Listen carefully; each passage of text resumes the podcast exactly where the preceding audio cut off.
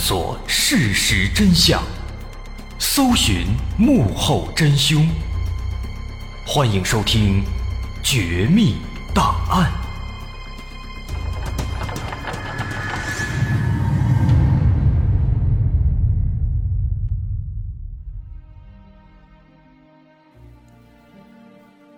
还原事实，探索真相。欢迎来到今天的《绝密档案》，我是大碗。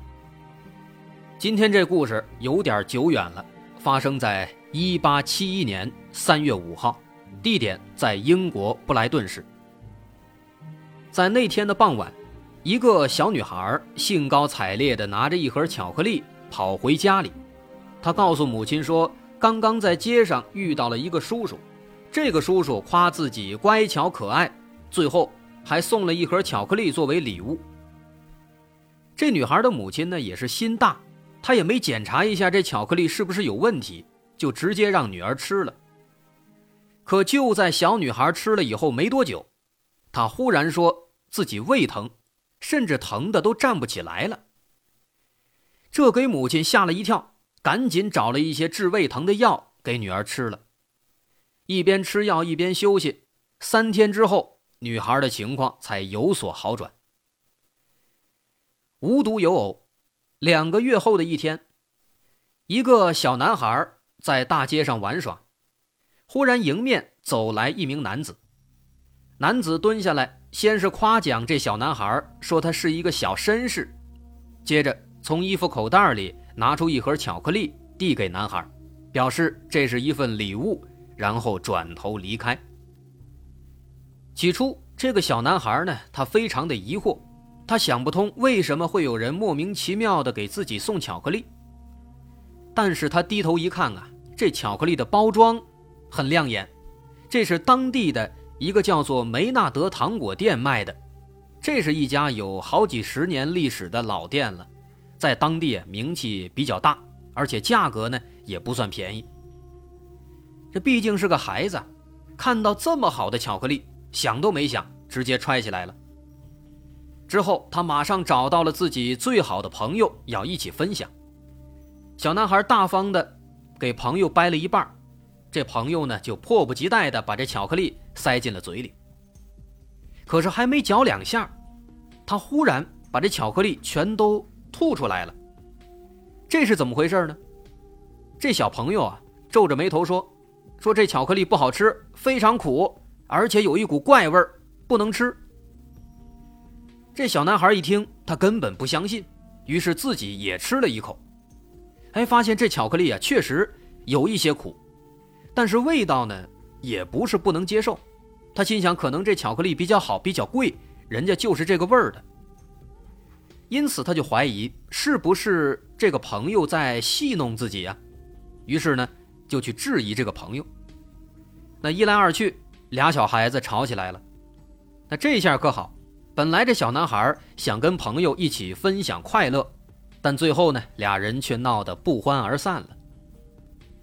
不过这事儿还没完，就在小男孩吃过巧克力之后没一会儿，他忽然感觉自己的嗓子有非常强烈的灼烧感，接着他开始犯恶心，最后直接全身无力。倒在了地上。幸好他母亲及时发现，马上把他送到医院。可经过简单的检查之后，医生也不知道这小男孩为什么会这样，所以只能给他进行了简单的治疗，吃了一些药。好在虽然医生没有找到病因，但经过一周的休息，男孩最终也恢复了健康。一个小女孩，一个小男孩。他们都收到了陌生人的巧克力，很显然这巧克力是有问题的。刚刚也提到，这些巧克力都来自一家叫做梅纳德的糖果店，但这家店的老板他并不知道自己卖的巧克力竟然发生了这么严重的事情。直到又过了一个月，一个名叫克里斯蒂娜·埃德蒙的女士，她怒气冲冲地来到糖果店，不由分说。把一盒巧克力重重地扔在柜台上。她说：“前两天自己在店里买了两盒巧克力，一盒自己吃，另一盒送给了好朋友。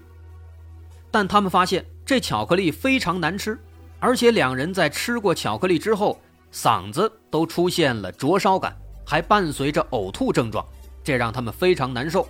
所以他今天一定要讨个说法。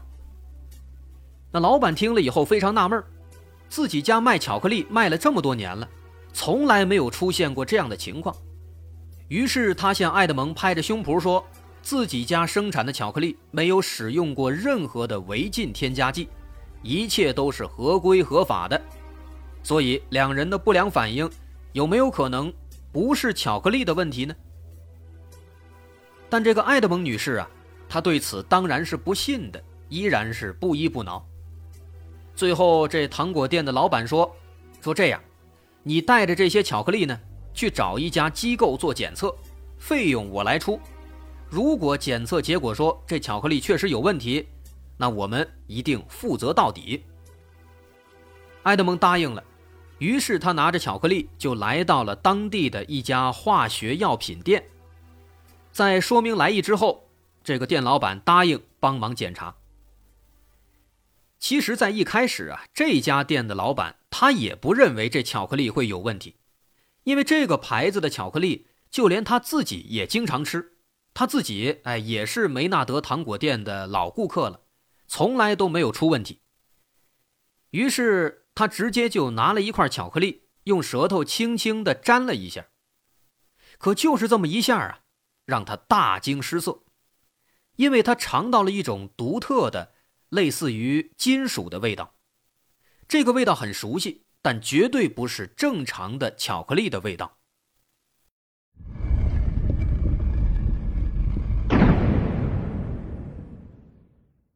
这种奇怪的味道让这个化学药品店的老板非常震惊，他猜测这巧克力有可能被人下毒了。于是他决定对巧克力展开详细的化验，找出其中的问题所在。然而与此同时，化验的结果还没出来，又发生了更加严重的中毒事件。一八七一年六月十二号，一个名叫查尔斯的男子出门办事，正好路过梅纳德糖果店，于是他顺便买了一盒巧克力。回到家之后，把巧克力分给了自己的儿子。还有同样在自己家的年仅四岁的小侄子，在吃巧克力的时候，儿子感觉有一股奇怪的像硬币一样的味道，但因为这个味道不是很浓，所以他没有在意。可是没过多久，他的儿子就感觉到身体开始不舒服，而且症状越来越严重。于是查尔斯赶紧找来了医生。医生在听了事情的原委之后。拿出一块巧克力，亲自尝了一下。但是他发现，这巧克力非常美味，没有任何问题。那查尔斯的儿子为什么会感到不舒服呢？医生猜测，可能是某些食物相克。于是呢，他就简单的开了一些药，没有加以重视。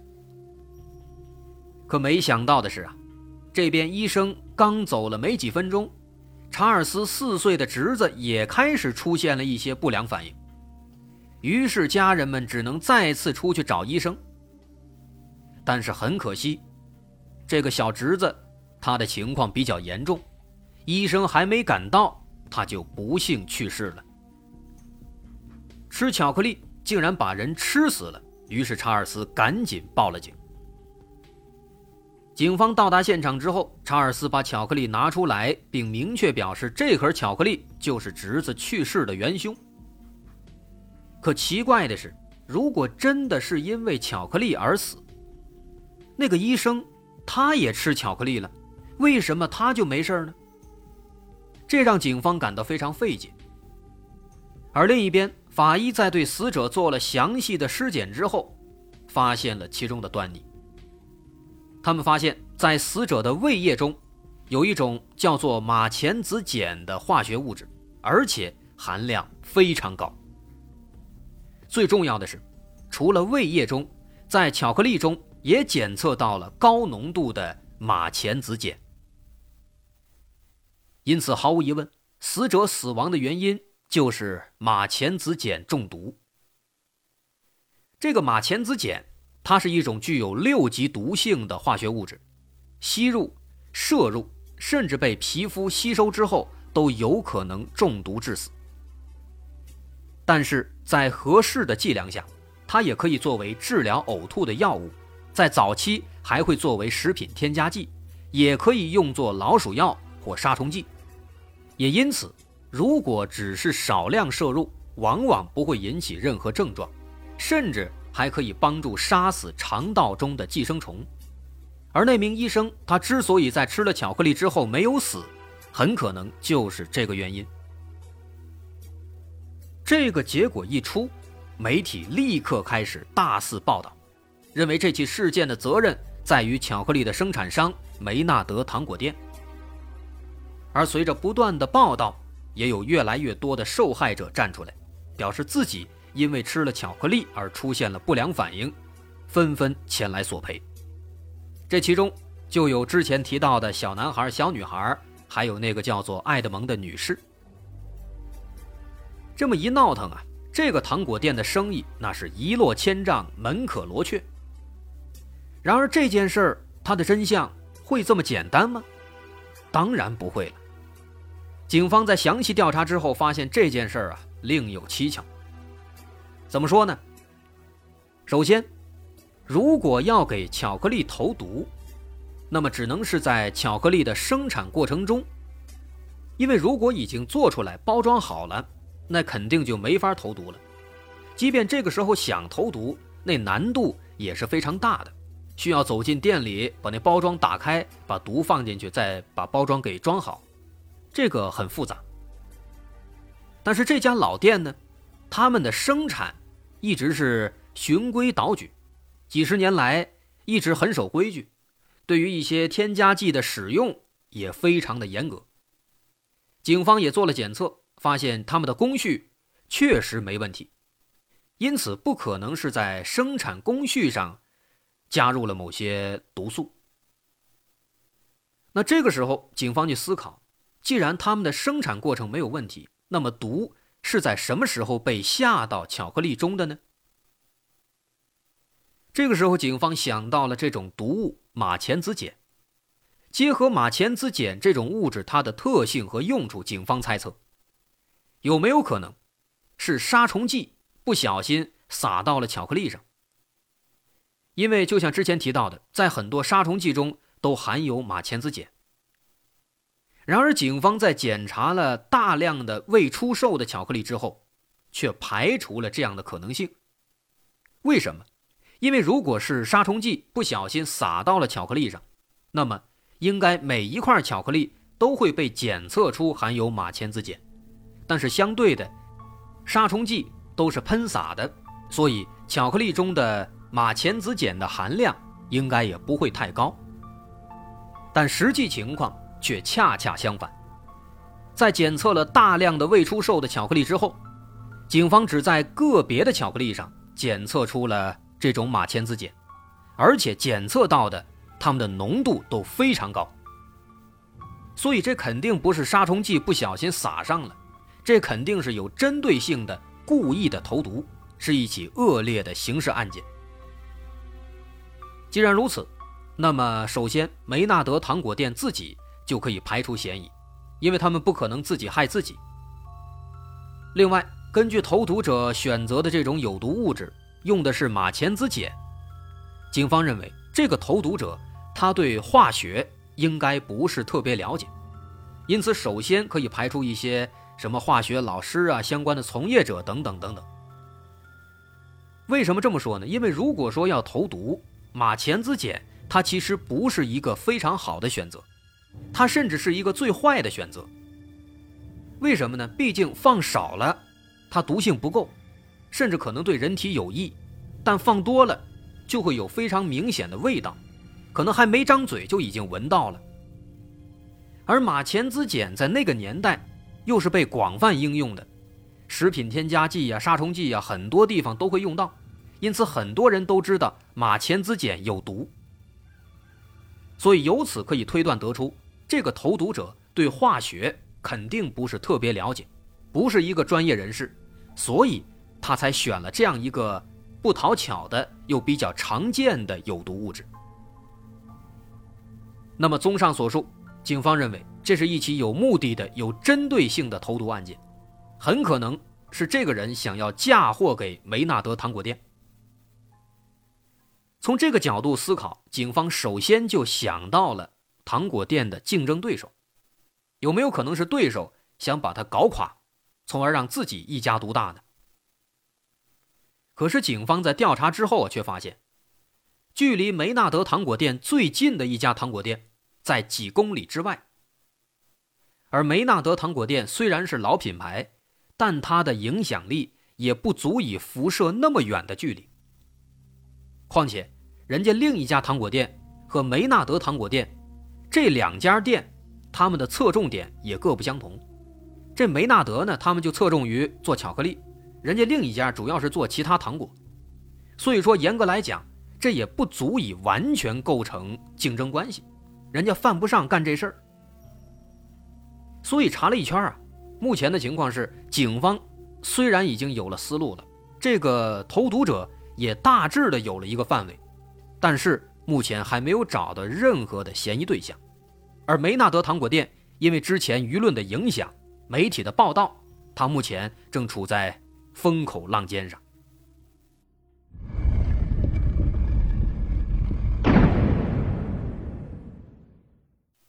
警方虽然很努力，但是也没什么进展。